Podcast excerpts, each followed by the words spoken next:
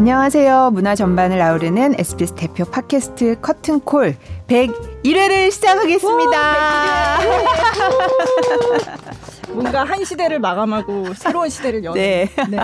새 마음 새 뜻으로 너무 뻔한 멘트인가요? 새 마음 새 뜻. 뻔해도 맞는 말이에요. 어쨌든 100회 잘 해왔으니까 네. 앞으로 또 100회, 200회 계속 네. 열심히 해 나가겠습니다. 그래서 여태까지 오셨던 분들 중에 굉장히 반응이 뜨거웠던 분들 네. 저희가 이렇게 네. 하다가 이분을 모셨습니다. 그렇죠. 네. 오늘의 초대 손님 분들도 101회의 초대 손님 음악 평론가 김영대 씨 모셨습니다. 네, 안녕하세요. 김영대입니다. 네. 아, 아유, 뜨겁다. 쑥스럽네. 예전에 101번째 프로포즈라는 영화가 있어요. 아, 맞아. 네, 네. 아무 관계는 없지만. 뭔가 네. 101번째로 프로포즈하는 기분으로 어. 청취자들한테. 네. 이거 X세대나 이런 사람들만 이해하는 아. 유머예요, 이게. 그러니까요. 아. 네. 요즘은 네. M, MG 세대? MZ? MZ 아, 너무 어려워 너무 어려워. 전혀 다른 세상이고 어. 뭐랄까 이게 언어 자체가 다르고 어떤 거에서 재밌어 하는지 음. 어떤 거를 이거를 막 웃는지 이런 포인트들이 너무 달라서 네. 아 예전에 저희 부모님들이 X 세대를 바라보는 마음이 음. 이거였겠구나 약간 어, 그런 어, 평론가님도 느낌도. 그런 느낌을 받으세요? 요즘 세대들의 아 그렇죠. 네. 그러니까 뭐 제가 평론가긴 하지만 음. 평론가는 평가를 하는 사람이지 네. 사실은 그 세대 자체는 아니잖아요. 아, 그렇죠. 저도 이미 네. 기성 세대이기 때문에 네. 뭐랄까 그냥 배워가는 거죠. 아 이건 이렇겠구나 음. 짐작도 좀 해보고 네. 아, 뭐 이런 정서에서 이런 거에 열광하는구나라는 그렇죠. 거를 네. 좀뭐 뒷북 근데 이제 뒷북 치는 것처럼 보이지 않게 음. 자연스럽게 네. 하는 것도 역시 평론가의. 아, 그렇죠. 네. 아니 그래도 항상 그 촉각을 곤두세우고 그러니까 아, 그건 있어요. 네. 그건 네. 있어요. 어, 젊은 분들과 네. 대화가 아주 잘 되시겠네요. 그러니까 저는 사실 대학원에서 문화인류학을 했고, 네. 그러니까 박사도 이제 음악 인류학 그러니까 인류학 개통을 하다 보니까 음. 그런 거는 좀 습관이 돼 있는 것 같아요. 네. 뭐냐면 우리 그 필드웍이라 그러잖아요. 그러니까 그쵸. 어떤 사람을 네. 어, 깊이 네. 한번 들어가서 그 음. 그 안에서 음. 그들의 논리로서 이해해보고 네. 소통하는 그런 뭐랄까 나름 훈련 아닌 훈련이 음. 되어 있다 보니까 그게 대중문화를 연구하는 사람으로서는 맞아요. 굉장히 네. 사실은 어드밴티지가 있더라고요. 네. 네. 저도 제가 전에도 한번 말씀드렸지만 저는 문화 기사 쓸 때 저희 딸들한테 물어봐요. 어, 좋은 네. 거죠. 네. 맞아요. 20대, 10대 다 있거든요. 어. 네. 그래서 물어봐요. 좋은 조합이다. 네. 네. 아. 그래서 좀 제가 그랬잖아요. 집에 데스크가 있다. 아, 집에 데스크 통과 못하면 기사 못 씁니다. 아, 비슷해요. 저도 네, 사실은 네. 집에 가족들, 와이프, 뭐 네, 딸들 뭐 직접 뭐 제가 물어본다기 보다는 음, 음. 그, 그 분위기를 네. 알수 있잖아요. 맞아요. 아 이게 네. 요새 좀 그쵸. 핫한 건가? 네. 이거는 이렇게 이해하는 건가? 어, 좀 느낌을 알 수가 있기 네, 네. 때문에 네. 사실 그 중요합니다. 맞아요. 그래서 어떨 때는 제가 뭐 쓰려고 물어보면 야 요즘 이런 게 핫하다며 아뭐 이거를 인제 가져와서 그래 뭐 이러네. 그럴 때가 있어요. 네. 아 잔, 저기 굉장히 대화를 많이 해야 되겠다 아, 생각을. 네.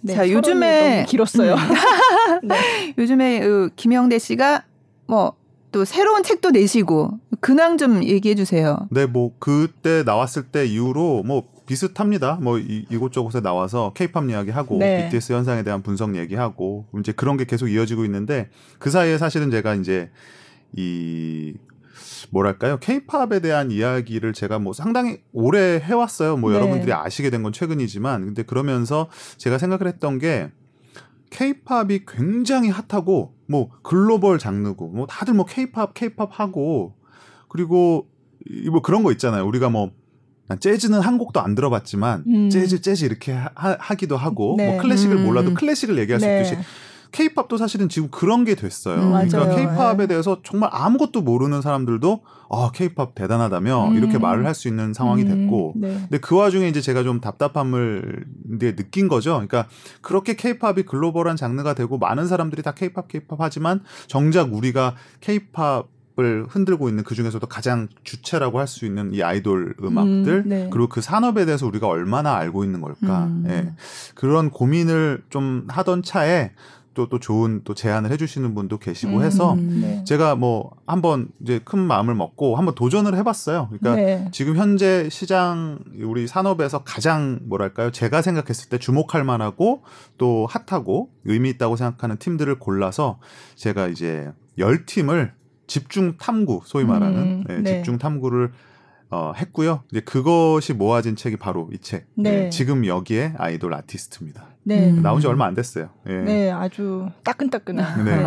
근데 저는 이 책의 제목을 보자마자 어 이거 굉장히 흥미롭겠다 이런 음. 생각을 했는데 지금 말씀하신 열 팀을 이제 리뷰를 하신 건데 어, 어쨌든 제목 자체가 이걸 아이돌 아티스트라는 음. 그 말이 들어가 있잖아요. 네. 그러니까 사실은 굉장히 많은 분들이 아이돌이라고 하면 떠올리는 이미지가 있는데 그거는 사실 아티스트라고 딱 떠올리는 분들은 아마 많지는 않았을 음. 거예요. 근데 이게 아 아이돌이 아티스트의 면모를 이렇게 보일 보일 수 있다는 거, 음. 예. 그거를 뭔가 얘기를 하고 계신 게 아니 아닐까라고 음. 생각을 했고요. 예. 여러 네. 가지 사실 의미가 들어 있어요. 네. 일종의 어떻게 보면 도발 같은 거기도 하거든요. 음, 그러니까 네. 우리가 아이돌을 얘기할 때 아이돌이라고 하지 아티스트라고 말하지 않는 그런 그쵸. 뭐 어떤 습관일 수도 있고 하나의 뭐 관성일 수도 있고 편견일 수도 있는데 그런 것에 대해서 한번 도전해 보자라는 음. 마음도 분명히 있었고 네. 그리고 또 한편으로는 이게 아이돌 어, 대시 아티스트예요. 그러니까 네. 그런 이 말 속에 제가 약간 담고 싶었던 거는 어, 예전에 그 BTS 노래 중에 아이돌이라는 아이돌, 노래가 맞아요. 있지만 그 예. 처음에 시작할 때 You Can Call Me 맞아요. Artist, You Can Call Me Idol 이렇게 하죠. 그러니까 뭘로 아이, 부르든 네. 네. 네. 사실은 뭘로 부르든 상관은 없어요. 네. 그런데 다만 아이돌이 아티스트가 될 수 있다는 너무 사실은 저에겐 너무 당연한 네. 하나의 명제인데 그거를 그냥 여러분들에게 한번 납득을 시켜드리고 음, 싶었던 것이죠. 네. 그래서 뭐 말씀하셨듯이 아티스트라는 거는 예술가란 뜻이에요. 네. 그러니까 어떤 종류의 예술을 하면 그 사람을 우리가 아티스트라고 부를 수 있죠. 근데 음.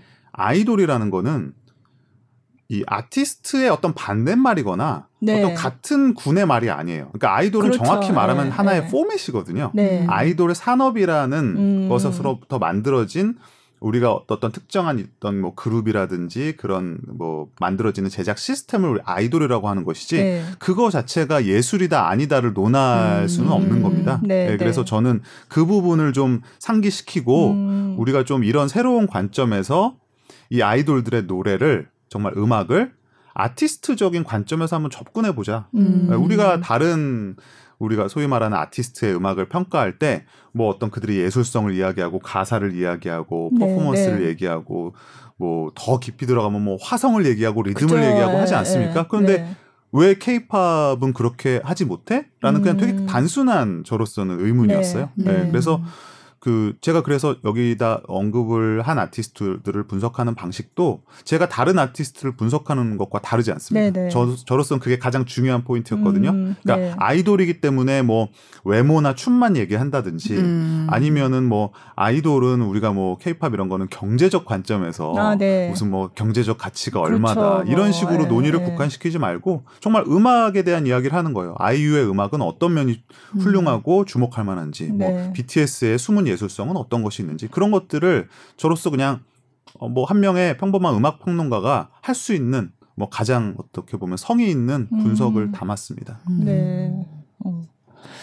그러니까 제가 생각하니까 그런 거예요. 제가 좀 전에도 말씀드렸지만 그 케이팝을 다룬 다큐멘터리를 한 편을 봤는데 그게 뭐 90년대 그때 이제 어, 케이팝뿐만 아니라 이제 해외에서 왔던 그때 뉴키즈 온더 블락 이런 음. 그때 내한 공연 왔을 때 그 팬들의 열광 이런 네. 거를 보여주는 뉴스 화면을 이렇게 틀어주거든요. 근데 그때 어떤 느낌은 아 이건 이런 큰 사회 문제가 있나 물론 그때 이제 사고가 있었죠 아, 굉장히 불행한 사고였는데 어쨌든 그래서 굉장히 사회 문제가 됐는데 어, 그 사고가 난 거와는 별개로 이 어떤 팝 가수 이런 사람들을 좋아하는 팬들의 열광을 아주 비정상적이고 음. 비이성적이고 저거를 우리가 어떻게 잘 교육을 해서 훈계를 해서 이거를 좀 계도를 어 음. 그렇지 않도록 해야 된다라는 그런 논조의 뉴스가 계속되는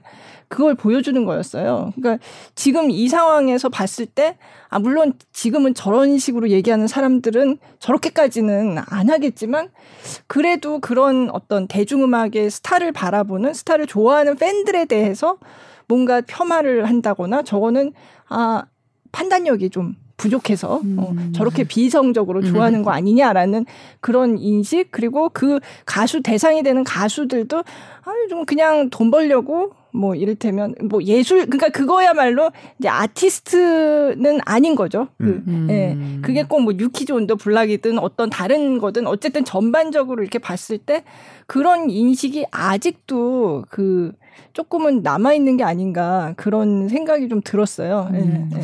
조금 남아 있는 게 아니라 사실 많이 남아 있다고 저는 생각을 네, 해요. 네, 네. 다만 예전보다는 이 아이돌 음악이라든지 케이팝이라는 것들이 워낙에 크기 때문에 이거를 없던 것으로 칠 수는 없죠. 예, 음, 이제는 음, 있기는 네. 있어요. 네. 근데 다만 여전히 그런 반감 같은 거나 물론 그게 저는 단순히 어떤 사람들의 편견이라고만 생각하지는 않습니다. 음, 산업을 네네. 만들어 온 사람들이 그렇죠. 예. 분명히 게을렀던 부분도 네. 있고 음. 실제로 어떤 보편적인 뭐 미학이라든지 수준을 획득하지 못했던 것도 사실이에요. 그러니까 네. 그런 거는 뭐 다 잘못이 있는데 다만 이미 변한 부분까지도 우리가 음. 잘 모르는 게 있더라는 거예요. 음. 네. 그러니까 제가 여기서 논했던 어, 책에서 논한 가수들에 대한 음악 이야기에서도 보시면 잘 알겠지만 사실 들어보면 너무 훌륭한 맞아요. 음악들이 많고 네. 이거는 예술적으로 이게 굉장히 영감을 주는 것들이 많아요. 제가 음. 주변에도 뭐 그 미술 하시는 분, 패션 하시는 분, 네. 뭐또 혹은 문학 하시는 분들 중에 케이팝 아이돌 팬들이 굉장히 많습니다. 그럼 맞아요. 그분들이 그냥 단지 생각이 없어서 음. 아이돌의 외모에 반해서 소리 지르는 그런 팬들일까 하면 아니거든요. 음. 네. 그분들은 진짜 이 음악을 깊이 듣고 또 그 거기서 주는 영감을 자기의 또 창조적인 활동에 활용하시는 분들인데 사실은 그럴 정도로 지금 수준이 많이 올라와 네. 있어요. 네. 근데 다만 그 이런 말이 있더라고요. 아이돌 음악은 믿고 거른다. 음. 네. 네. 그러니까 이게 뭐냐면 좀 슬픈 이야기도 한데 우리가 뭔가를 알려면 들어봐야 되는데 네. 네. 그러니까 듣기가 싫은 거예요. 네, 음. 그쵸. 내가 무슨 아이돌 음악을 네. 들어. 아니, 저 음. 뭔가 그냥 10대들 특히 음. 소녀들이 네. 소리 지르는 음악 같은데 음. 내가 이게 뭐 점잖지 못하게 저런 걸 듣는 것도 좀 음. 그렇고 음. 뭐그 장르로 줄 세우시는 분들이 있잖아요. 아, 음악은 네. 모름지기 클래식이고 아, 네. 그 다음은 뭐 재즈고 아. 뭐 대중음악 쪽에서도 뭐 락이나 포크나 이런 참 좋은 음악이 있는데 뭐 굳이 뭐 아. 아이돌 음악까지 좀 그런 식의 편견도 분명히 있는 거는 음. 또 사실이고 네. 여러 가지 사실은 뭐 이런 것만 말해도 정말 이 시간 다 갈 것 같은데 그러, 네. 그런 것들이 있어서 사실은 아, 아이돌이라는 것에 대해서 그러니까 이런 모순 그러니까 모순이랄까요? 좀 딜레마가 있어요. 아이돌이라는 것에서 사람들의 좀 편견도 좀 없애고 내가 조금 더 다가갈 수 있게 한번 정당한 기회를 한번 제공해주고 싶다라고 책을 썼지만 네. 보시는 분 입장에서는 어 아이돌에 대한 책이야? 아 그럼 나는 안 봐야지. 음. 그러니까 이게 음악도 비슷해요. 네. 음악이 아무리 BTS가 최근에 음. 잘 나가고 뭐 BTS는 좀 예외가 될 수는 있겠습니다. 최근에. 음. 근데 네. 뭐 아무리 누가 뭐 차트에서 뭐뭐 뭐 빌보드에서 어땠다 음. 이런 뉴스가 나와도 그게 어떤 포맷적으로 아이돌의 포맷을 띠고 있는 한, 음. 아, 이거는 뭐. 나랑은 안 맞겠지. 그죠. 적어도. 네. 꼭 싫다, 이거보다는. 네. 음. 근데 저는 이제 그것에 음. 아니다라고 하고 싶은 거예요. 네. 실제 그렇지 않다. 음. 알고 보면 내 취향에 맞는 음악도 있고 네. 그리고 내가 생각한 그런 음악이 아닐 수 있다. 네. 네. 이런 것들을 좀 굉장히 그 평범한 시각에서 담고 싶었어요. 그러니까 음악적인 분석이나 이런 건 디테일하고 전문적인 용어를 쓰지만 네. 제가 그 프롤로그에도 그런 말을 썼지만 이거는 아이돌 팬들만을 위한 책도 아니고 어 오히려 아이돌이라는 이런 음악에 대해서 그냥 막연하게 궁금했거나 음. 아니면 한번 그래 내가 뭔지는 모르지만 한번 들어볼래라고 하는 사람들에게 그들이 다른 음악을 듣는 방식과 똑같이 들을 수 있게 가이드를 해주는 음. 네, 책이라고 저는 생각을 합니다. 네. 음. 네. 그 열 팀의 아이돌을 이제 다뤄 주셨는데 사실 저는 보면서 제가 잘 모르는 아이돌들도 있더라고요. 어, 뭐 네. 어떤 기준으로 이 팀들을 고르신 거예요? 그렇죠. 그게 이제 너무 사실 어려웠고 그, 그게 책 쓰면서 가장 사실 어려웠던 부분 중 하나예요. 누구는 뭐 포함되고 음, 누구는 네, 안 포함되고 네. 이건 애매한 부분이니까. 저는 이제 기준이 지금 여기에라는 제목에서 들어가 있는데 지금 이 바로 이 순간 제가 평론가로서 물론 주관이 들어가겠죠. 가장 음악적으로 좀 흥미롭고 음. 이 아티스트는 내 취향을 떠나서 분석해 볼 만한 가치가 있다고 생각하는 팀. 그리고 혹은 미래가 기대되는 팀. 네. 이런 저만의 어떤 다양한 음. 네, 기준을 동원을 해서 어, 뽑았습니다. 근데 가장 좀 심플하게 말씀드리면 제가 듣고서 음악에서 가장 인상적이었던 팀들을 음. 위주로 꼽았어요. 왜냐하면 그래야 제가 음악에 대한 음. 이야기를 그쵸. 신나서 할 수 있잖아요. 음. 네. 네. 뭐 그런 이유가 되겠죠. 네. 음. 그러니까 어느 한 아이돌의 팬이면 어 이게 전체 얘기가 이 전 책 한 권이 다 내가 좋아하는 그 스타를 위해서 이렇게 쓰여진 거는 아니지만 많이, 네. 많이 아니지만 또 이렇게 다른 아이돌 얘기도 사실 보면 저는 저는 사실 다 재밌더라고요. 음. 제가 별로 관심이 없었던 팀도 있기는 한데 그래도 보면 아 이게 또 이런 특징이 있고 음. 이런 장점이 있었구나라는 거를 좀 새로 알 수 있어서 그래서 좋았고 저는 또 좋았던 거는 좀 전에 말씀하신 아이돌이 그럼 아티스트인가라는 그런 논점을 비롯해서 다양한 케이팝에 대한 어떤 논쟁거리 생각할 거리를 던져주는 그 아티클들이 중간 중간에 있거든요. 그래서 저는 그게 꼭 아이돌 팬이 아니더라도 이게 보면은 굉장히 이해 뭔가 이게 케이팝이라는 거에 대해서 좀 더 폭넓은 이해를 할 수 있는 예, 그런 글들이었다는 생각이 들었거든요. 그래서 오늘 또 오시라고 한 것도 아, 그런 얘기를 하면 음. 좋겠다. 네, 네. 제가 그래서, 그 네. 이게 글을 쓰면서 방송 나가면서 이제 뭐 여러 피드백이나 뭐 메일 주시는 분도 있고 이렇게 여러 의견을 받아요. 근데 그 의견들 보면은 뭐 단순하죠. 뭐 이거는 왜 그래? 음. 뭐 이거는 왜 그렇지 않아? 네. 뭐 혹은 뭐 왜 사람들은 이 문제에 대해서 이렇게 생각해? 그러니까 음. 케이팝을 아이돌을 둘러싼 다양한 그쵸. 질문들을 네. 제가 받게 돼요. 네. 그러니까 어떻게 보면은 제가 이 책 안에 그 리뷰 사이사이에 들어간 아티클들이 그러한 질문들에 대한 답입니다. 네, 네. 하나에 네. 왜 FAQ라고 있잖아요. 네. 네. 많이 물어보는 질문들에 대한 답 그런 거가 될 수도 있고 또 그 자체가 하나하나가 어떻게 보면 이 지금 케이팝 아이돌에 관한 것일 뿐만 아니라 그 대중음악사에서 네. 면면이 내려오는 하나의 그 오래된 질문들이에요. 네. 그리고 오래된 뭐 편견일 수도 있고 음. 혹은 논점일 수도 있어요. 이제 그런 것에 대해서 제가 너무 어렵지 않게 여러분들이 뭐 좀 어, 우스갯소리를 섞어 말씀드리면 어디 가서 좀 아는 척 하실 수 아, 있게. 네. 네. 요, 길지 않거든요. 네. 어떤 이슈에 대해서 짧게 써놨습니다. 길지 않게. 그러면 그거를 딱 숙지를 하고 누군가를 만나면 너 왜 그런 줄 알아? 음. 이게 이래서 그런 거야. 네. 네, 이런 어떤 실용적인 목적으로도 오. 쓰실 수 있게. 어. 네. 그 부분 마음에 드네요. 아, 네, 네. 어떤 실용서적인 네. 느낌도 네. 좀 가미를 아, 해봤습니다. 네. 그래서 그런 부분은 딱히 내가 아이돌 팬이 아니라 그래도 음. 재밌게 볼 수 있을 것 같아요. 네. 그래서 그 여러 이제 얘기들이 그, 있는데 사실 뭐 기억나시는 케이팝이란 무엇이냐 그쵸. 도대체. 네. 음. 네. 그거는 사실 저도 얼마 전에 기사를 썼는데 솔직히 텔레비전 그 뉴스 기사에 다 담기가 어렵더라고요. 어렵죠. 그게 음. 그리고 사실 한마디로 케이팝은 이거다라고 할 수 있는 사실 그런 정의라는 것도 사실은 없는 상황이고 그래서 저는 케이팝이 이거다 저거다 따지는 것보다는 계속 이렇게 다양하게 펼쳐지는 케이팝의 앞으로의 양상을 그냥 즐기는 거 음. 그게 더 중요하지 않을까 그런 얘기를 잠깐 뒤에 결론 부분에 썼거든요. 근데 그 전에 제가 저도 되게 이제 뭐 가끔 기사를 쓰다 보니까 질문을 듣는데 아니 그럼 한국어로 부르지 않은 노래인데 그게 케이팝이야? 그니까 이런 얘기 사실 음. 굉장히 많이 들었어요. 음. 예. 그 지금 BTS 노래들이 다 이제 영어 가사로 나오기 시작했으니까. 예, 예. 그러니까 음. 그 전에는 제가 기억하기로 BTS가 이제 다 한국어 가사로 노래를 했단 말이에요. 그러니까 그거를 굉장히 이제 아 BTS는 한국어로만 노래한다라는 음. 거를 물론 그게 좋, 좋죠. 자랑할 네. 만한 일이긴 한데 그러니까 한국어로 노래하지 않는 다른 노래들은 그거는 케이팝이 아니야. 이거는. 그런 식의 논리가 좀 있었거든요. 예. 네. 그랬는데 이제 사실 이미 그게 좀, 어, 그러면 어떻게 된 거지? 하는 생각을 할 법 하잖아요. 지금 사실 케이팝 가수들이 해외에서 활동하면서 영어 노래를 내는 게 처음은 아니란 말이에요. 네. 예, 이전에도 많이 나왔고. 근데 요즘 이게 좀, 이제는, 아, 그럼 이것도 케이팝인가? 약간 좀 그렇게 된 것 같기는 음. 해요. 네. 이게 네. 우리가 알게 모르게 한국이라는 나라가 네.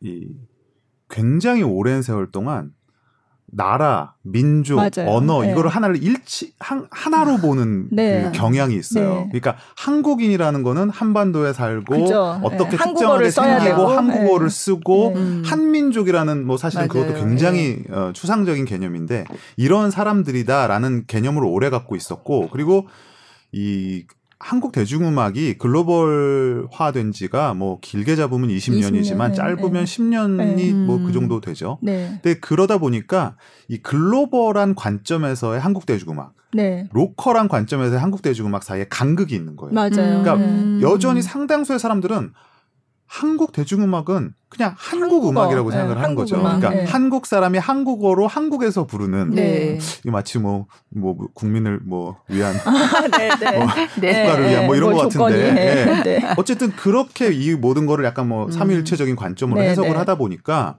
어 BTS는 한국 가수인데 왜 영어로 불러? 그죠. 근데 이게 사실은 반대로 생각해 보면 아니 왜 안 돼? 맞아요. 라는 당연한 질문을 할 수가 있어요. 뭐 과거에 뭐 우리 뭐 홍콩 4대 천왕 시절에 그들이 네. 다 중국어로도 부르고 영어로도, 영어로도 부르고, 부르고, 하지만 그죠. 그들을 누구 누구도 중국 음. 가수임을 의심하지 않았었고 네. 네. 스웨디시 팝 같은 경우도 스웨덴이 물론 이제 공식적으로 영어를 많이 쓰기는 네. 합니다만은 스웨덴 영어로 노래하잖아요. 영어로 네. 노래하고. 근데 네. 그들을 그러네요. 누구도 그쵸. Swedish 팝이라고 하, 의심하지 않았듯이 음. 지금 사실은 이렇게 글로벌한 시장을 타겟으로 전 세계를 무대로 활동하는 한국 가수에게 있어서 그게 한국어냐 영어냐 심지어는 네. 뭐 다른 나라 말일 네. 수도 있잖아요. 네. 특히 영어 같은 경우는 뭐뭐 뭐 논란의 여지는 있습니다만 이게 만국 공용어다라는 음. 뭐 어떤 음. 그러니까 어떤 그 실, 실질적인 의미에서 그러니까 실용적인 네. 의미에서 많이 네. 쓰는 언어기 때문에 뭐 그거 자체가 저는 한국 가수로서의 정체성을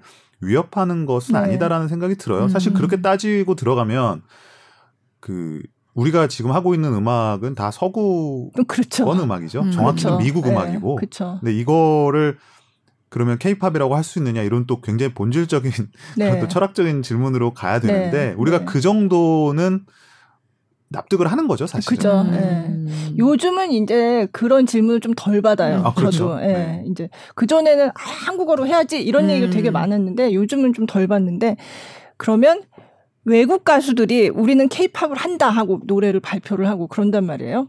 그런 팀들이 조금 있었잖아요. 그럼 이거는 케이팝이냐? 이것도 또 물어봐요. 예. 네. 근데 그걸 자기들이 우리는 케이팝을 한다라고 하고서 하거든요. 그게 무슨 의미예요? 케이팝을 한다? 케이팝 스타일로 한다는 거죠. 그러니까 케이팝을 장르로 생각을 하는 네, 거죠. 장르로. 네. 음, 그러니까 이 케이팝이라는 말이 그래서 제가 그 정의 부분에 케이팝에 네. 대해서 그런 말을 했어요. 이게 사실 실질적으로 어떤 큰 의미가 있는 말은 아니다. 그러니까 네. 케이팝에 네. 대한 유일한 저는 단 하나의 유일한 정의가 있다면 사실은 그냥 한국 대중음악이라는 뜻이죠. 네. 코리안 파퓰러 뮤직이라는 뜻을 줄여 쓴 네. 건데 이게 문제가 이게 우리가 만든 말이 아닙니다. 그렇죠. 해외에서 네, 90년대 말에 외신 기자들이 처음 썼던 네. 말이라서 우리의 의지와는 별로 상관없이 네. 만들어진 말이에요. 왜냐하면 아마 뭐 어, 이병헌 아나운서님도 생각해 보시면 알겠지만은 우리에게는 가요, 유행가, 그죠. 대중음악이라는 참 어디나 쓸 수 있는 만능의 훌륭한 말이 있지 않습니까? 네. 가요라는 가요. 말로 다 할수 네. 있는 거예요, 솔직히. 맞아요. 네. 근데 케이팝이라는 말이 필요가 없죠. 음. 근데 왜 굳이 필요했을까라고 생각을 하면 이거 이제 외국인들이 그쵸. 외부자의 관점으로 해석한 말이에요. 네. 네, 영어로 표현을 해야 되고 또 마침 J-팝이라는 말이 통용돼서 그쵸, 쓰고 네. 있었기 때문에 알파벳 순서도 자연스럽지 않습니까? J 다음에 K고. 그래서 어 일본 음악이 J-팝이니까 음. 한국 음악은 K-팝이다라는 이런 논리가 된 건데 이걸 우리가 이제 역수입해서 쓰다 보니까 여기서 이제 정체성에 혼란이 그죠. 생기는 거죠. 네, 네. 그럼 이게 뭐 뭘 말하는 거지? K-팝 음. 가요랑은 뭐가 다른 거지? 음. 그러니까 저는 가요와 K-팝의 그냥 유일한 차이점은 그것이 국내라는 관점을 갖고 있냐, 음. 글로벌이라는 관점을 갖고 음. 있냐 그 차이밖에는 사실 없다고 생각을 해요. 네. 근데 이거는 우리가 정의적인 관, 어떤 데피니션으로서의 관점이고 사실 실제로 쓰이고 있는 거, 이 용례의 관점에서 본다라면 굉장히 복잡해져요. 네. 왜냐하면 지금 외국인들이 말하는 케이팝은 상당 부분 아이돌, 아이돌 음악을 음. 가리키고 있죠. 네. 아니면은 뭐 좀 그 소위 주류를 점하고 음. 있는 뭐 R&B 가수들 일부, 네, 네. 힙합 가수들 일부를 음. 케이팝이라고 하고 있는데 과연 그것이 또 맞냐라는 거죠. 음. 예.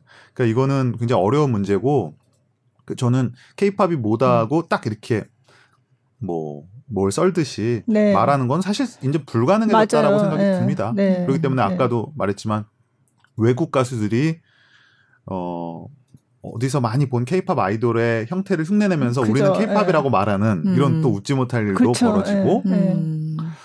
나아가서는 우리나라 기획사의 기술로 어, 네, 만든 네, 네. 완전 외국 그룹. 맞아요. 이제 네. 곧 있으면 많이 나올 거예요. 미국 네. 그룹도 나올 거고. 네. 음, 중국 그룹은 이미 있죠. 그렇죠. 이제 그런 거를 맞아요. 한국인이 전혀 들어가지도 않았는데도 음. 케이팝이라고도 부를 수 있는 어떤 그런 애매한 지점이 음. 만들어지는 상황이기도 합니다.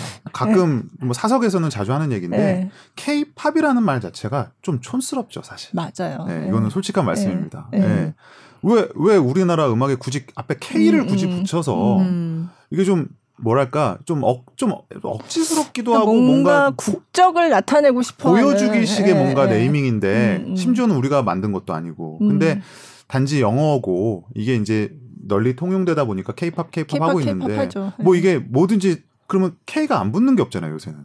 아, 그러니까 그건 좀 너무 심한 것 같아요. 네. 클래식도 K, 고 아, 그러니까 그거는 사실은 한국에서 만든 거죠. 그거는 K-팝은 자연스럽게 좀 생겨난 감이 있는데 그 다음에 붙은 K는 그냥 한국이 잘 나간다는 걸 보여주기 위해서 그냥 뭐 조금 잘하는 것 같다 그러면 다 앞에다 K를 어, 붙이는. 네. 아니 우리가 뭐 네. 가령 예를 들면 아리아나 그란데를 A-팝이라고 하지는 않잖아요. 아, 그거 뭐 그렇죠. U-팝이라든지 네. 뭐 혹은 저스틴 비버를 C C팝이라고 C팝은 요새 이제 C팝이라고 얘기하죠. 중국 음악을 예, 예, C팝이라고 예. 하죠.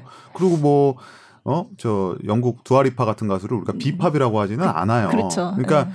어떻게 보면 이게 아직까지는 이 카테고리 맞아요. 예. 카테고리 뒤에 오히려 숨어 있을 때 오히려 더 돋보일 수 있는 그런 좀 뭐랄까요? 케이팝이 그동안 어떻게 보면 어떻게든 언더독 약자로서의 네네. 위치에 있었기 음. 때문에 뭉뚱그려서 케이팝이라고 했을 때 음, 사실 음. 더 유리한 측면이 있었죠. 아, 네. 지금도 네. 그래요. 홍보할 지금도. 때 네. 아무래도 케이팝 그룹이다 그러면 네. 아 아무래도 듣는 잘 모르는 분들이 음. 아 케이팝이구나 하고 음. 알수 있지만 음. 이걸 그냥 그룹 이름을 딱 댔을 때는 그쵸. 그게 뭐지 할수 네. 있기 때문에 뭐 네. 그런 마케팅적인 면도 있을 거라고 생각은 하는데 네. 언젠가는 사실 저는 케이팝이라는 네. 말을 쓰지 않고 음. 그냥 BTS면 BTS, 음. 블랙핑크면 블랙핑크 음. 이렇게 말할 날이 음. 올 거라고 보고 저는 이미 사실은 조금 오고 있다고 네. 생각은 들어요. 네. 네. 그러니까 제가 그 책에서 또 인상적이었던 대목은 그 뒷부분에 나오는데 어, 케이팝, 그럼 BTS가 도대체 어디서 나온 그룹이냐, 누구의 계승자이냐 하는 그 부분도 굉장히 아, 인상적이었어요. 네. 네. 음. 그러니까 BTS가 물론 케이팝의 이 토양에서 태어난 그룹이긴 하지만 분명히 케이팝 시스템 으로 사실은 만들어줬죠. 근데 그 전에 어떤 케이팝 시스템에서 좀 안 좋다고 했던 어떤 그런 거를 자기네 고유한 방식으로 뭔가 다르게 해서 태어난 그룹 인데 그러면 BTS가 그럼 이전의 케이팝 그룹 들로 한테서만 영향을 받아서 태어났느냐 그거는 아닌 것 같다라고 하셨잖아요. 어, 그 뭐 부분이 굉장히 네. 네. 저는 뭐 그게 전반적으로 한국 대중음악 전체에도 해당되는 말이라고 네. 생각을 하지만 우리가 뭐 쉽게 BTS만의 예를 들어봐도 네. BTS가 그러면 우리가 뭐 케이팝의 출발을 어떤 분은 다양하게 보지만 뭐 네. 서태지와 아이들부터 그죠. 거슬러 올라간다라고 하는 분들도 많은데 네. 그럼 BTS는 단지 서태지와, 아이들로부터 계승자이냐? 예, 그렇죠. 네. 거기로부터 몇면이 이어오는 흐름만을 계산 전혀 아니죠. 그죠. 동시대 힙합, 뭐 동시대 EDM, 동시대 심지어 라틴 음악이라든지 다양한 흐름을 그들이 실제로 보고 자랐고 그들이 실제로 자기 음악을 만들 때 녹여냈고 그리고 지금은 그런 다양한 주체들이 참여해서 만드는 음악인데 어떻게 보면 이거는 세계가 낳은 그러니까 음. 그들이 몰랐을 뿐이지 아, 네. 그들이 어떻게 보면 뿌려놓은 씨앗이 음. 한국이라는 토양에서 고유한 어떤 하나의 혼종이라면 혼종, 네. 하나의 독특한 믹스라면 믹스를 해서 우리만의 것으로 자라난 것이지 그거 자체가 그냥 한국이 만들어낸 거다. 음. 그러니까 저는 어떤 이, 뭐 이렇게 말씀드리면 또 아 그러면 BTS가 한국 그룹이 아니란 말이냐 그런 말씀은 아니에요. 물론 음. 한국이 만들었지만 그 안에는 이미 우리가 말하는 뭐 글로벌, 네. 코스모폴리턴 이런 관점이 다 녹아 있는 산업이고 음악이고 그룹이다. 네. 네, 이런 부분을 사실은 굉장히 간단한 건데 네. 단순한 거거든요. 이게 그쵸. 어려운 얘기가 네. 아닌데 사람들은 사실 잊고 있는 경우가 많아요. 음. 네. 음. 그래서 그런 부분을 한번 좀 얘기를 네. 어, 해보고 싶었고 그런 것들이 좀 케이팝이라는 산업을 바라봤을 때 우리가 굉장히 이거를 한국이라는 좁은 관점에서 해석하지 말고 글로벌한 관점에서 이해를 하면 조금 더 네. 쉽다 이런 네. 말씀도 좀 드리고 싶어요. 음. 그러니까 BTS의 계승자, BTS 후대에 나오는 그룹들이 꼭 뭐 한국 그룹이 아닐 수도 있다. 아, 그런 말씀도. 음. 네. 네. 네.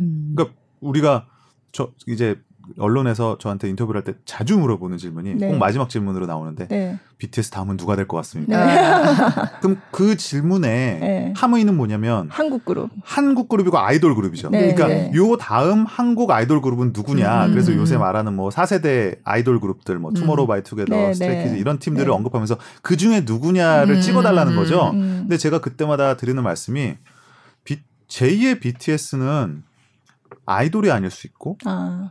뭐 힙합 가수일 수도 있고 네. 음. 아니 진짜 저는 뭐 클래식 뮤지션일 수도 있고 네. 국악 네. 어, 뮤지션일 수도 있고 심지어는 저는 BTS를 보고 자란 그 어느 세계 어느 나라의 뮤지션일 수도 있다. 저는 그렇게 생각을 합니다. 음. 예, BTS 자체가 이미 마이클 잭슨 뭐 노래들에 다 언급이 되잖아요. 네, 네, 마이클 맞아요. 잭슨, 퀸, 네, 엘튼, 네, 엘튼 존까지 엘튼 언급이 됐었고 그리고 방시혁 씨가 뭐 듀란 듀란의 굉장한 팬이었었고 이런 다양한 그룹들의 뭐 뉴키즈 언더블락이라든지 서태지라든지 이런 네. 다양한 어떤 흐름을 어, 미 더해져서 나온 그룹이기 때문에 이걸 보고 또 자란 세계 뭐 어느 나라가 될지는 모르겠습니다만은 제2의 BTS가 꼭 한국에서만 나오란 법은 음, 없다. 음, 네, 그런 생각도 음, 하게 되죠. 네. 그 사실 제가 기사를 쓰고 나서 그런 얘기도 많이 들었어요. BTS는 케이팝이 아니다. BTS를 다른 케이팝 그룹과 같이 케이팝으로 묶지 말아라. 어. 이런 얘기 굉장히 많이 들었어요. 어. 네. 저는 근데 왜 그러는지는 이해가 가긴 하는데 그 혹시 그런 얘기 아니, 많이 너무 많이 그거는 네, 네. 저는 한 제가 BTS에 대한 이야기를 처음 썼을 때부터 네. 많이 들었던 얘기고 아. 실제로 저는 그 부분이 재밌다고 생각을 했어요. 네, 네, 그러니까 그거에 동의를 하든 하지 않던 간에 그런 뭐랄까 구별짓기라는 네, 네. 측면이 되게 재밌었고 왜 그럴까 하는 부분을 많이 연구했었고 네. 그래서 사실은 제가 뭐 책도 쓰고 그, 그럴 수 있었던 것인데 뭐 여기서는 근데 뭐 하나의 말장난일 수도 있는데 음.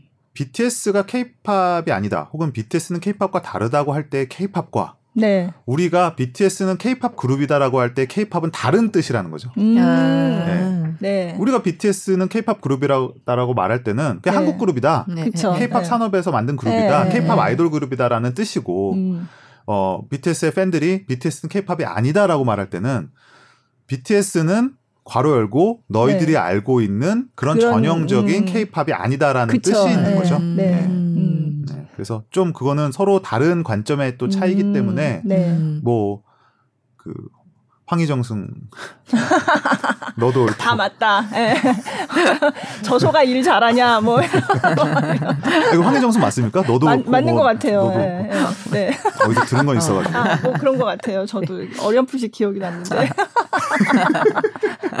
아 근데 아. 그런 얘기 많이 저도 많이 듣거든요. 그렇겠네요. K-팝 관련 기사를 어. 쓰면 어쨌든 K-팝에서 BTS 얘기를 안 할 수는 없잖아요. K-팝 얘기를 하는데. 근데 또 K-팝은 또 BTS만이 있는 그러니까 아까 말씀하신 한국의 어떤 그룹 얘기를 하면 다른 그룹도 있는 거잖아요. 음. 그러니까 그렇게 같이 언급되는 기사를 쓰면 꼭 그 나오는 얘기예요. 그러니까 음. 한국 쪽 관점에서 보면 케이팝 네. 그룹이고 그쵸. 글로벌한 네. 관점에서 보면 그냥 BTS죠, 사실. 그렇죠. 그럴 음. 그렇게 이미 그런 있죠. 위상이 됐고 네, 최근에 뭐 네. 롤링스톤 그 매거진에서 네. 상징적으로 이름을 naming을 했지 않습니까? World's 음. Biggest Band. 음. 그 아, 안에는 뭐 어떤 Korean, Korean 뭐 Asian 아무것도 없어요. 그냥 음. 왜냐하면 이미 위상 자체가 최대. 네, 세계에서 가장 큰 그룹이 됐다라는 거기 때문에 뭐 뭐랄까요 케이팝이지만 이미 케이팝의 범주로만 설명할 수 없는 그룹이 됐죠. 음. 네.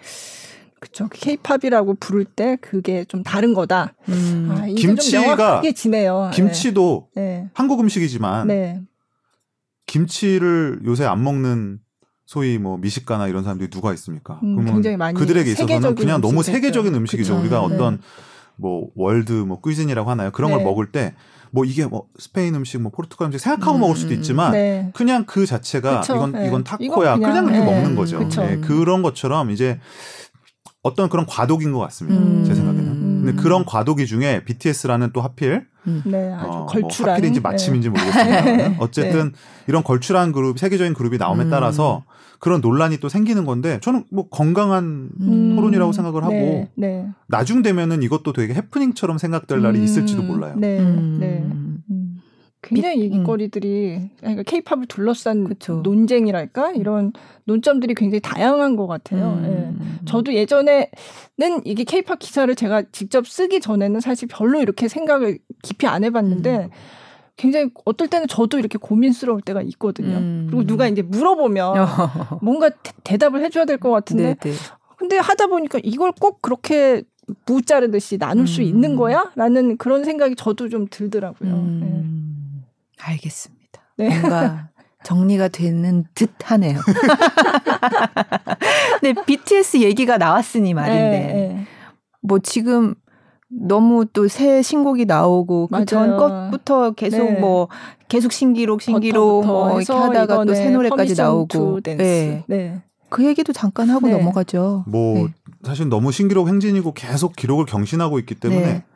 뭐 뭔가를 되게 아, 각 잡고서 멋있게 네. 이렇게 멋있게 아, 이거는 의미, 이런 의미가 있어 이렇게 하잖아요. 네. 그럼 다음 주에 또 기록이 경신돼. 맞아요, 맞아요. 그러면 똑같은 네. 질문을 또 물어봐요. 이건 맞아요. 어떤 의미가 있습니까? 아니 장, 지난주에 했던 의미랑 똑같습니다. 근데 조금 그렇게 말할 수는 없잖아요. 네. 그러면 이번에는 또 거기에 MSG를 막또더 칩니다. 네, 더 멋있게 말을 해야 돼요. 왜냐면 네, 아. 제가 그 버터가 발, 발표되기 전에 그 모 방송국에 나가서 진행자가 그냥 기습 질문을 한 거예요. 음. 몇주 일해야 할 것 같냐. 음. 사실은 그런 질문이 어디 있습니까? 그러니까 제가 그런 게 아니, 그런 질문 어디 있습니까? 그랬더니 네. 아 대답하세요 이러는 거예요. 그래서 제가 어, 무슨 평론가가 아, 점쟁이 네, 점쟁이 오주 갑니다. 그랬거든요. 네. 근데 진짜로 네. 당시에 되게 비웃었어요. 네. 무슨 오주냐. 그런데 음. 실제 오주를 일을 하고 네. 그 방송에서 저를 다시 불렀고 오. 그리고 온라인에서 네. 아뭐 예언가가 나타났다 아~ 이렇게 저를 되게 그러니까 돗자리 까셔야 되겠네요. 놀리는 거기도 하고 네. 웃기자고 네. 하는 말이기도 한데 그래서 아 진짜 농담이 아니라 뭐 장난스럽게 방송국에 이런 데 다니면 아 그래서 요새 좀 코인은 어떻게 될 것 같습니다. 주식은 어떻게 될 것 같아요? 어느 종목이 아, 유망할 것 같습니까? 이런 걸 하는데 사실 뭐 평론가는 그런 예측을 하는 사람은 아, 전혀 아니죠. 아, 뭐 재밌자고 네. 하는 네. 얘기고 사실 네. 그래서 여러분들 즐거우시라고 뭐 이렇게 어. 예측도 하고 그러는데 이미 이미 5주도 예, 넘어갔고 5주 넘었고 네. 제가 뭐 지지난 한 3주 전에는 이게 바톤 터치가 가능할 것 같다. 음. 그 말씀이 뭐냐면 Butter가 지금 6주 1위고 네. 지금 예측 사이트들 분석으로는 7주 1위가 가능할 거라고 나옵니다. 네. 근데 네. 지금 Permission to Dance가 발표가 됐어요. 그러면 Permission to Dance가 이제 다음 주부터 다다음 주부터 카운트가 되거든요. 빌보드에 올라가면 네, 네, 빌보드 차트에. 네. 그러면 Butter가 7주 1위를 하고 그 다음 주에 Permission to Dance가 1위로 만약에 음. 올라가면 본인의 곡을 본인이 네. 터치하는 네. 이 바톤 터치 현상이 나타날 수가 있어요. 이게 또 음. 팝음악 역사에서 굉장히 드문 현상이기 음, 때문에 음, 이러한 것들이 저는 가능할 것 같다라고 했는데 가능할지도 모릅니다 지금. 그죠. 그래서 음. 예, 아무튼 이것도 참 제가 말해놓고도 네. 믿을 수가 없고 음. 예, 이거 이거는 또 뭐라고 음. 설명을 해야 되지? 지금 벌써부터 지금 멘트를 준비하고 있어요. 아, 그렇구나. 준비가 돼 있어야 되잖아요. 네. 아, 그럼 미리 한번 해주세요. 됐다고 치고.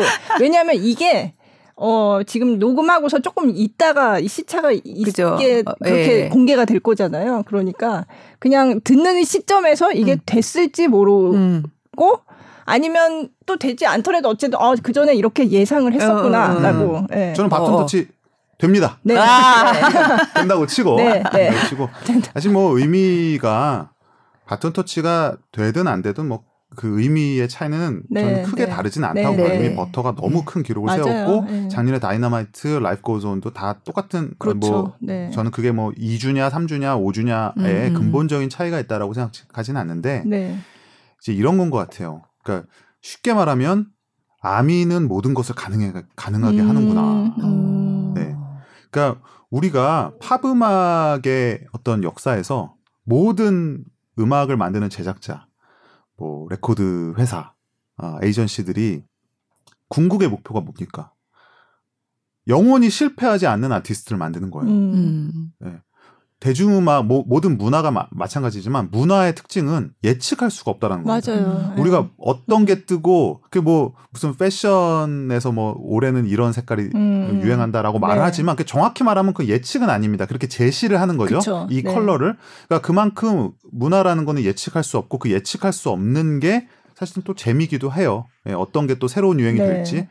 그런데 지금 BTS가 보여주는 이 미국에서 보여주는 현상은 BTS가 어떤 음악을 하든, 네. BTS가 어떤 메시지를 내놓든 그거를 그것에 감동하고 지켜주고 서포트해 줄 수 있는 팬들이 굳건히 자리 잡고 있다는 것이고 음. 그들이 사실은 지금 산업의 구석구석 네. 혹은 일반 대중들까지를 설득해내고 네. 그것에 성공하고 네. 있는 과정이에요. 네. 그러니까 이게 우리가 과거에 음악이 어떻게 히트를 하는가 음.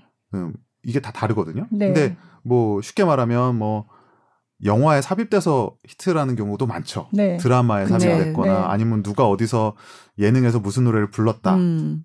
뭐 이런 게 되게 가장 평범한 인기의 어떤 패턴이 되겠습니다만은 그 중에서 가장 사실은 으뜸 가는 거는 뭐냐? 그 가수가 뭘 내놓든지 히트하는 거예요. 이거는 음. 가, 장 높은 단계입니다. 어떻게 맞아요. 보면. 그리고 네. 그거를 가능하게 할 수 있는 가수는 팝 음악 역사에서 꼽아요. 그걸 음. 우리가 소위 말하는 슈퍼스타, 메가스타라고 하는 네. 거죠. 음. 마이클 잭슨이 무슨 노래를 내놓든 이슈가 되고, 네. 음. 뭐 아리아나 그란데가 무슨 앨범을 내놔도 넘버원 앨범이 네. 되고 이런 거가 우리가 말하는 슈퍼스타잖아요. 근데 지금 BTS가 음. 미국에서 아시아 가수로서 한국 가수로서 그런 위상을 그치. 가지고 네. 있다라는 것 자체가 저는 더 큰 의미인 것 같아요. 네. 어, 이 곡이 몇 주를 1위 했냐라는 것보다는. 네. 그래서 좀 굉장히 낯선 음. 우리가 시대에 살고 음. 있다. 네. 네. 원래 네. 그거는 외국 가수, 특히 미국 가수나 영국 가수들의 영역이었는데, 음.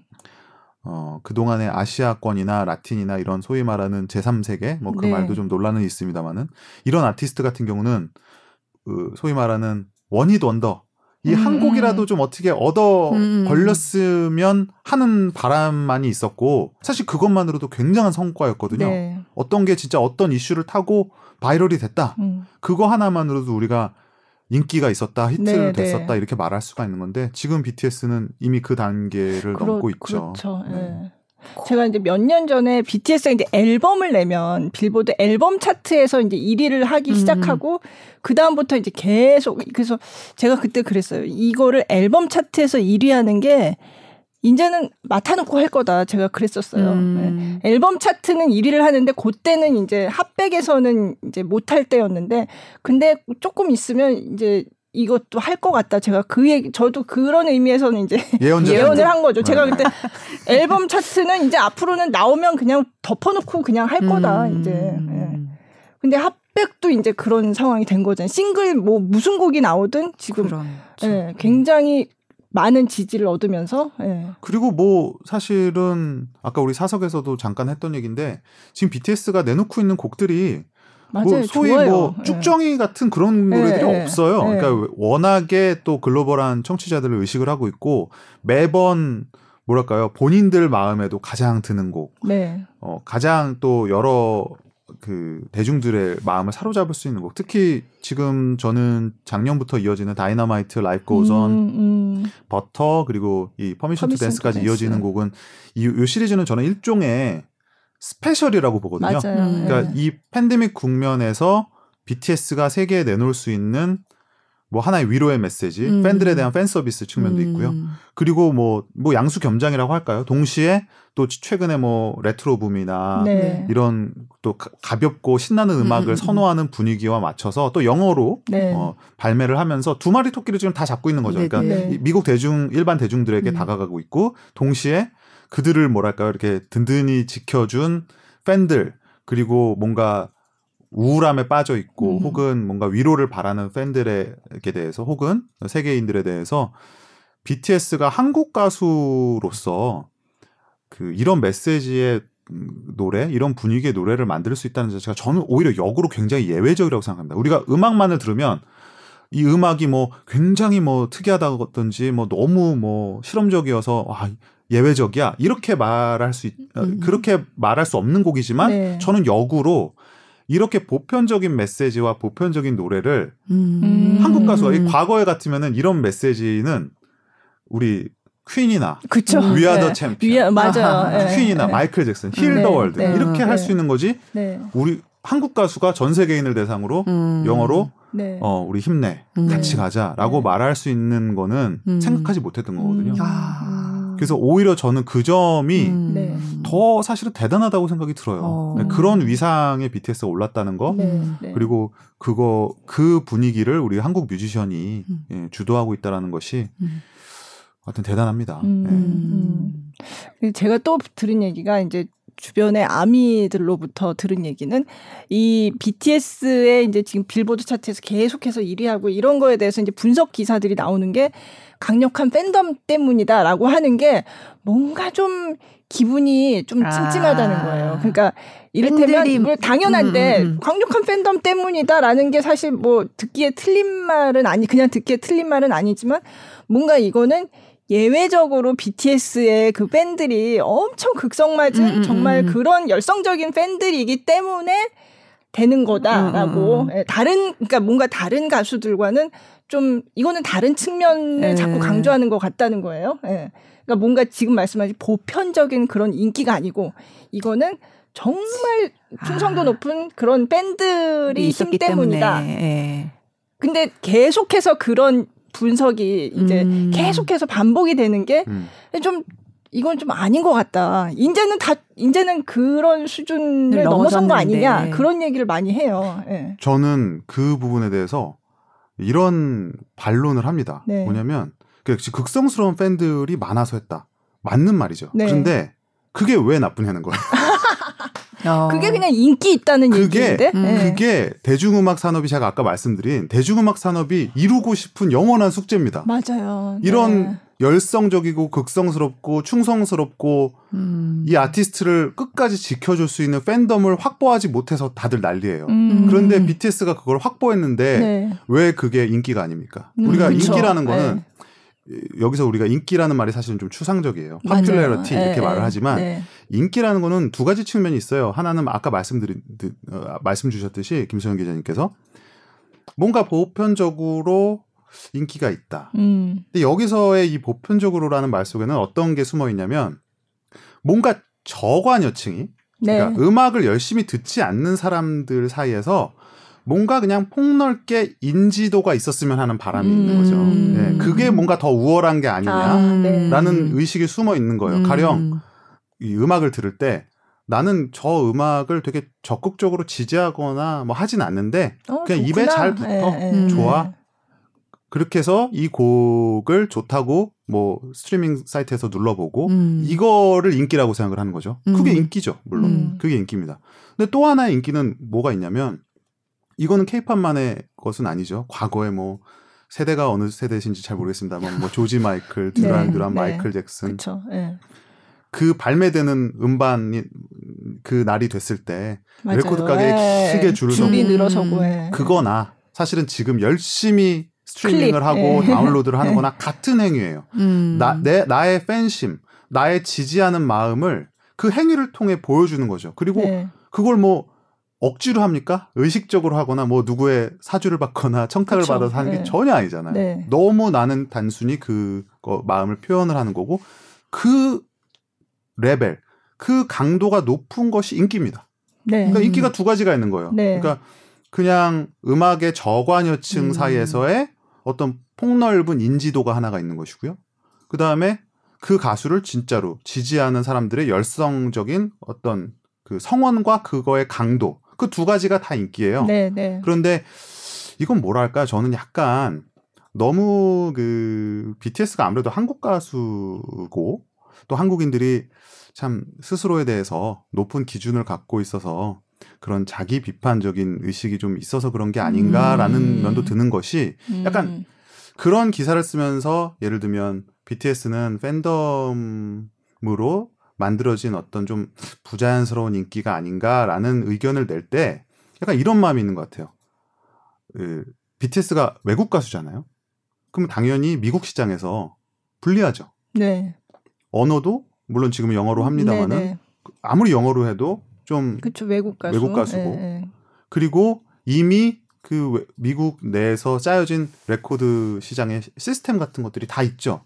그럼 우리는 라디오에서 노래가 많이 나오면 내가 많이 신청해서 노래가 나왔다고 생각하지만 그렇지 않습니다. 네. 방송을 아시는 분들이라면 그렇게 네. 말씀 못 하실 거예요. 어. 다 당연히 그 노래를 트는 측과 뭐 또 레코드 회사와의 다 그런 어떤 홍보의 수단으로서 사실은 라디오에서 노래가 나오는 것이지 이게 단순히 뭐 그 시장에서 인기 투표를 해서 음. 나온 순서대로 라디오에서 노래가 나오는 게 아니거든요. 근데 그쵸. 우리는 그런 거는 몰라요. 음. 그런 거는 모르니까 우리가 BTS가 외국 가수지만 뭔가 차 떼고 포 떼고 열성적인 팬덤을 떼고 그러니까 그들은 그들은 제외하고 음. 우리가 그냥 옆집 아주머니가 음. 네. 음. 혹은 다 아는 네. 네. 어떤 트럭 기사 아저씨가 네, 네.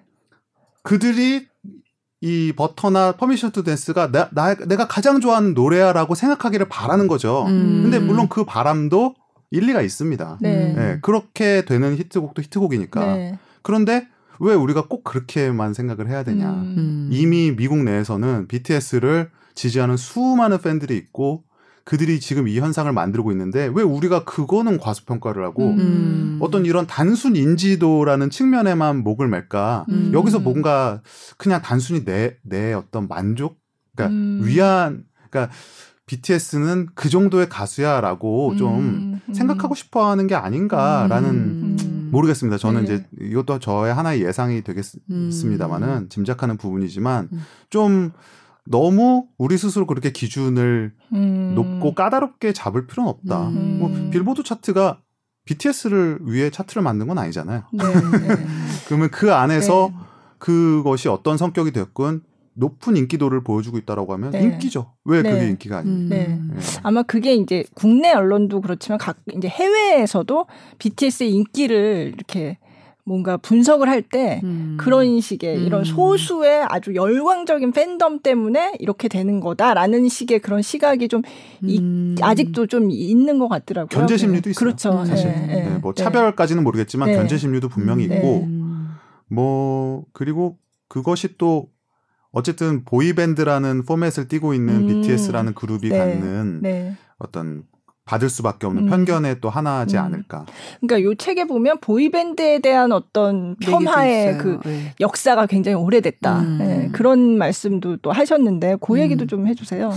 그 원래 보이밴드라는 거는 거슬러 거슬러 올라가 보면은 그 바버샵 콜텟이라 그래서 이발소 사중창단이라고 음. 해갖고 아, 네. 그 영화 같은 데 보시면 이렇게 기억나실 거예요. 줄무늬 옷 같은 거 네, 이렇게 네. 모자 쓴 아저씨들 네. 네 명이서 이렇게 어 그 화음 맞추는 네, 그런 밴드로부터 네. 시작이 돼서 뭐 현대적인 보이 밴드는 이제 마이클 잭슨이 어렸을 때 속해 있었던 잭슨, 잭슨 5 같은 거 네. 그리고 또 잭슨 5의 그 개스 그 유지를 어떤 계승하는 뭐 뉴 에디션, 뉴 퀴전 더블러 그 음. 그 뒤로 뭐 어, 백스트리트 보이즈 엔싱크 네, 해서 네. 이제 뭐 원디렉션 어, BTS까지 오는 그런 흐름들이 있어요. 근데 이들이 분명 당대의 가장 큰 스타고 굉장히 또 열광적인 지지자들을 봤습니다만은 그 반대급부로 이들에 대한 비판적인 시선이 존재해요. 음. 대표적으로는 음악성이 없고 네. 그냥 잘생긴 그룹이다. 아. 네. 그리고 여기서 음악성이 없다는 말 중에 또 포함이 되는 거는 음악적으로 뭔가 진취적이질 못하다는 거예요. 음. 네, 미국에서는 이제 버블검 팝이라는 말이 네, 있는데 네. 그러니까 풍선껌처럼 달콤하고 쉽게 음. 터지고 뭐 이렇게 에, 뭐랄까 그냥 동화적이고 유화적이고 음, 이런 이미지가 있죠. 좋은데 듣기에는 깊이는 좋고, 없고 뭐 그런. 음. 네, 그래서 그런 음악들을 하는 그룹이기 때문에 당연히 평론가들도 싫어하고요. 그리고 또 하나 또 걸리는 부분은 아무래도 그런 어, 잘생긴 젊은 남성 위주의 그룹이기 때문에 여성 팬들이 많죠. 네. 그러면 그거에 대한 폄하의 시선도 있습니다. 아. 음악을 잘 모르는 음. 어린 여자들이 그냥 뭣도 모르고 음. 열광하고 소리 지르는 그룹이다라는 음. 이런 또 폄하의 시선이 있거든요. 이제 그런 것들이 모이고 모여서 이 보이밴드라는 것이 그 말 자체가 보이밴드라는 말 자체는 나쁜 말이 아닌데 네. 보이밴드라는 말에 이미 음. 폄하의 그 아. 함의가 네, 들어있는 네. 거죠. 음. 예, 그래서 그런 것들이 사실은 케이팝에 대한 편견으로도 이어지고요. 네. 선입견으로도. 네. 음. 그래서 케이팝을 아, 굉장히 뭐 산업적으로 어, 돈을 많이 벌 수 있는 산업이고 뭐 이런 건 음, 인정하지만 네. 마음 한편으로는 어, 인정하고 싶지 않은 그런 것들이 분명히 있고 네. 그런 것들이 외신들이 종종 BTS에 대한 비판적인 음. 기사를 실을 네. 때또 네. 적용이 되는 것이기도 어. 하고 저번에 왜 바이에른 3라고 네. 독일의 맞아요. 공영 네. 라디오에서 BTS를 네. 뭐 코로나에도 비유를 하고 음. 뭐 어떻게 감히 한국의 케이팝 보이밴드가 콜드플레이의 노래를 네, 리메이크할 수 있냐 이런 말도 했지 않습니까? 거기 이미 다 담겨 있죠. 그죠. 예. 감히 한국의 감히. 보이밴드가 그러니까 여기서 인종도 들어가 있죠. 음. 인종차별적인. 네, 락 그룹인 그 음. 콜드플레이 노래 를 음. 커버할 수 있냐. 그러니까 여기서 이미 이제 보이밴드의 폄하가 있는 것인데 저는 그거 자체를 뭐 모두 다 부정할 마음은 없고요. 분명히 그럴 만한 이유도 있었다고 생각을 해요. 다만 지금 BTS가 그리고 지금 K-팝이 그런 보이밴드 혹은 bubblegum pop이라는 용어만으로 서구인들이 만들어낸 그 관점에서 음, 음. 이해될 수 있냐? 저는 그거는 반대하고 싶다는 네, 거예요. 네. 네. 이미 K-팝은 굉장히 진보적인 음악들을 많이 만들고 있고 특히 퍼포먼스의 측면에서는 과거에 뭐 그 미국의 보이밴드들이 아, 상대가 안 되죠. 마이크 이렇게 하나 세워놓고 네, 네. 가볍게 뭐 이렇게 동작 취하는 정도가 아니잖아요. 그죠, 이미 그 네. 퍼포먼스 자체로 예술입니다. 음. 네. 힙합 같은 경우. 그래서 저는 그런 것들을 왜 보지 못하는가 네. 이런 말을 하고 싶었고 음. 악적인 면에서도 너희들이 말하는 그런 훌륭한 하고 진정성 있는 음악들에 결코 뒤지지 않는 사운드 네. 그리고 최근에는 BTS 음악 에서 잘 나타나 있지만 가사까지. 네. 그런 아니 요새 어느 미국의 영미권의 팝 가수가 BTS처럼 어 Love Yourself나 Map of the Soul 같은 깊이 있는 내용을 담아낸 그룹이 얼마나 있었어요. 음, 이제 그런 네. 것들을 보면 이미 우리가 그 정도 비판은 아니다라고 할 수 있을 정도로 음. 진화를 했다, 발전을 네. 했다라고 어, 음. 저는 보는 거예요. 네, 네. 그렇게 말씀하시니까 제가 또 책에서 나왔던 오히려 아이돌 그룹의 음악은 굉장히 상업적이고 어 깊이 예술적으로 깊이가 없는 음악이라고 생각하기 쉬운데 한국에서의 어떤 음악적인 혁신이 오히려 아이돌 그룹의 음악에서 많이 나온 측면이 있다 그런 음. 말씀을 하셨더라고요. 저는 그 부분도 굉장히 흥미로웠는데. 네. 네. 이거는 또 아이돌 산업에서의 또 하나의 특징일 수도 있긴 한데 아무래도 충성스러운 팬덤들을 등에 업고 있고 네. 그리고 경쟁이 너무 심하다 보니까 음. 서로 차별화에 대한 욕구가 굉장히 강합니다. 네. 음. 어.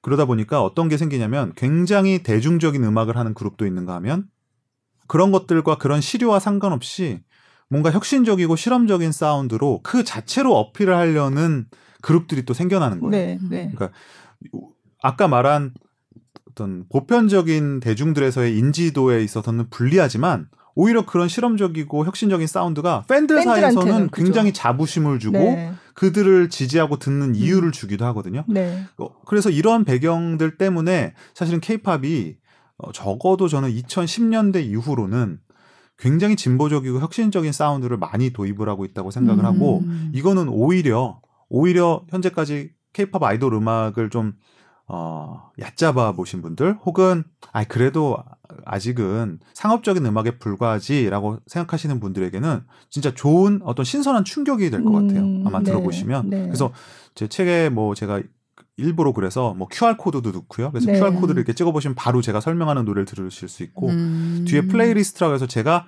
그런 노래들만 또 모아 놨어요. 네. 여러분들이 들으시면서 와 이런 음악도 하네 싶은. 음. 네. 그래서 그런 것들을 들으시면서 아 내가 모르는 사이에 혹은 나도 나름 아이돌을 안다고 했지만 이런 음악들이 있었네 하는 좀 음. 정말 새로운 경험을 하, 하실 수 있지 않을까. 음. 네. 음.